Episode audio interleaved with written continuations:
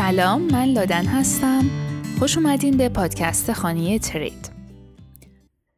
یه موضوع بسیار ویژه انتخاب کردیم که تاریخ انقضا نداره و به آگاهی بیشتر شما کمک می‌کنه و اون موضوع در مورد سرمایه گذاری در NFT هست که آیا برای شما مناسب هست یا خیر؟ پس با من همراه باشید.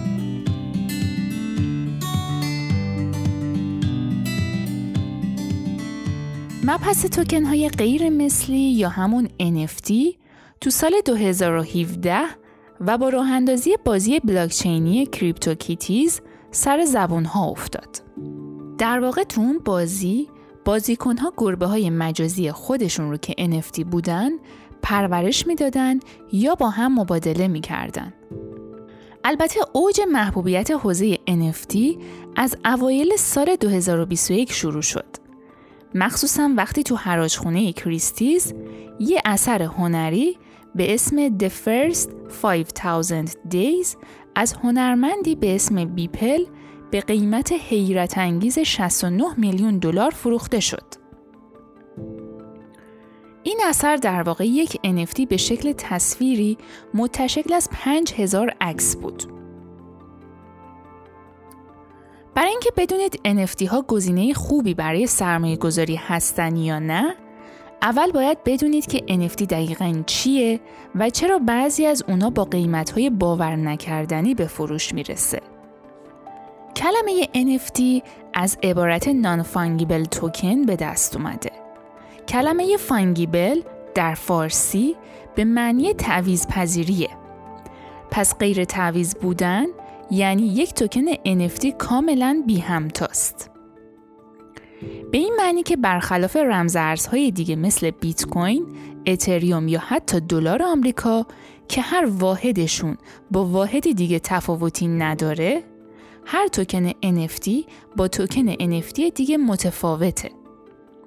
پس نمیشه یک NFT رو به صورت مستقیم با NFT دیگه مبادله کرد. در واقع یک NFT رو می‌تونید به عنوان یک سند مالکیت در نظر بگیرید. سندی که از جنس قرارداد هوشمنده و در بستر بلاکچین قرار گرفته می‌تونه نماینده هر چیزی باشه. خصوصیت مهم دیگه توکن NFT اینه که قابل تقسیم نیست. یعنی نمیشه یک توکن غیر مثلی رو مثل بیت کوین یا اسکناس 50000 تومانی به واحدهای کوچکتری تقسیم کرد. در حال حاضر محبوب ترین پلتفرم بلاکچینی برای NFT ها اتریومه و تو بیشتر بازارهای NFT محبوب هم این توکن های غیر مثلی با اتر خرید و فروش میشه. این یعنی NFT ها رو میشه مثل کوین های دیگه تو ولت هایی که از توکن های اتریومی پشتیبانی می‌کنن ذخیره کرد. خصوصیت جالب و منحصر به فرد NFT باعث شده که کاربردهای خیلی زیادی تو دنیای واقعی و مجازی داشته باشه. یکی از مهمترین کاربردهای این توکن ها تو زمینه هنره. چون دنیای هنر از نظر مالکیت معنوی آثار مشکلاتی داره که NFT یک راه حل عالی برای مشکلات محسوب میشه. چون کلکسیون دارای بزرگ با استفاده از NFT دیگه نگران جعل آثار هنریشون نخواهند بود. کریستیز اولین شرکت برگزار کننده بزرگ حراجیه که وارد این حوزه شد. این شرکت تو اکتبر سال 2020 و با فروش اثر هنری خالق بیت کوین یعنی ساتوشی ناکاموتو به قیمت 131250 دلار به حوزه توکن های غیر مثلی ورود کرد. در ضمن گروه موسیقی آمریکایی کینگز آف لئون هم اولین کسانی بودند که آلبوم خودشون رو به عنوان یک مجموعه NFT فروختن. این گروه با همین روش تونست دو میلیون دلار درآمد کسب کنه. تا حالا شرکت های سرمایه گذاری مختلفی به حوزه NFT وارد شدن. به عنوان مثال اندرسون هورویتس و پارادایم تو اردیبهشت امسال میلیون ها دلار سرمایه رو وارد این حوزه کردند. اگه بخوایم چند تا از بزرگترین معاملات NFT رو ذکر کنیم اولی حتما به اثر بیپل تعلق می‌گیره که به قیمت حدود 70 میلیون دلار فروخته شد.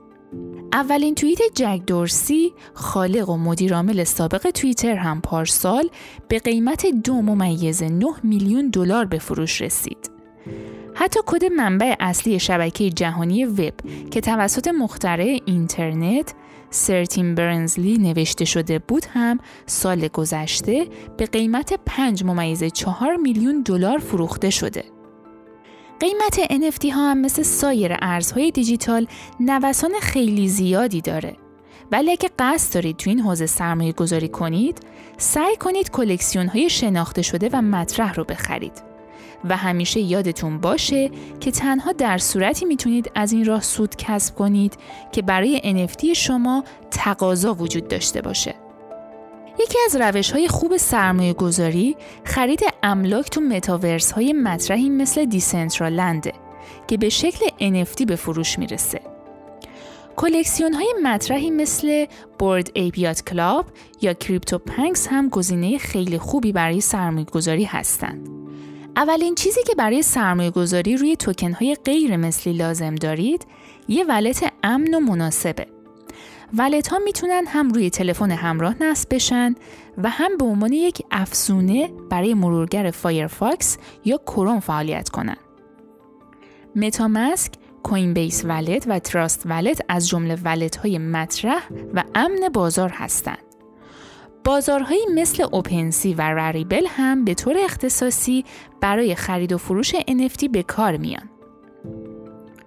موقع خرید و نقل و انتقال یادتون باشه که چون اکثر این NFT ها روی بلاکچین اتریوم قرار گرفته ممکنه کارمزدهای انتقال کمی زیاد باشه.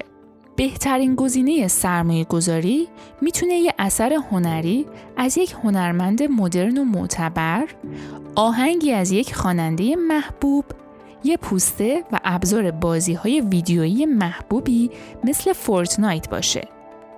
در ضمن خودتون هم می‌تونید NFT بسازید.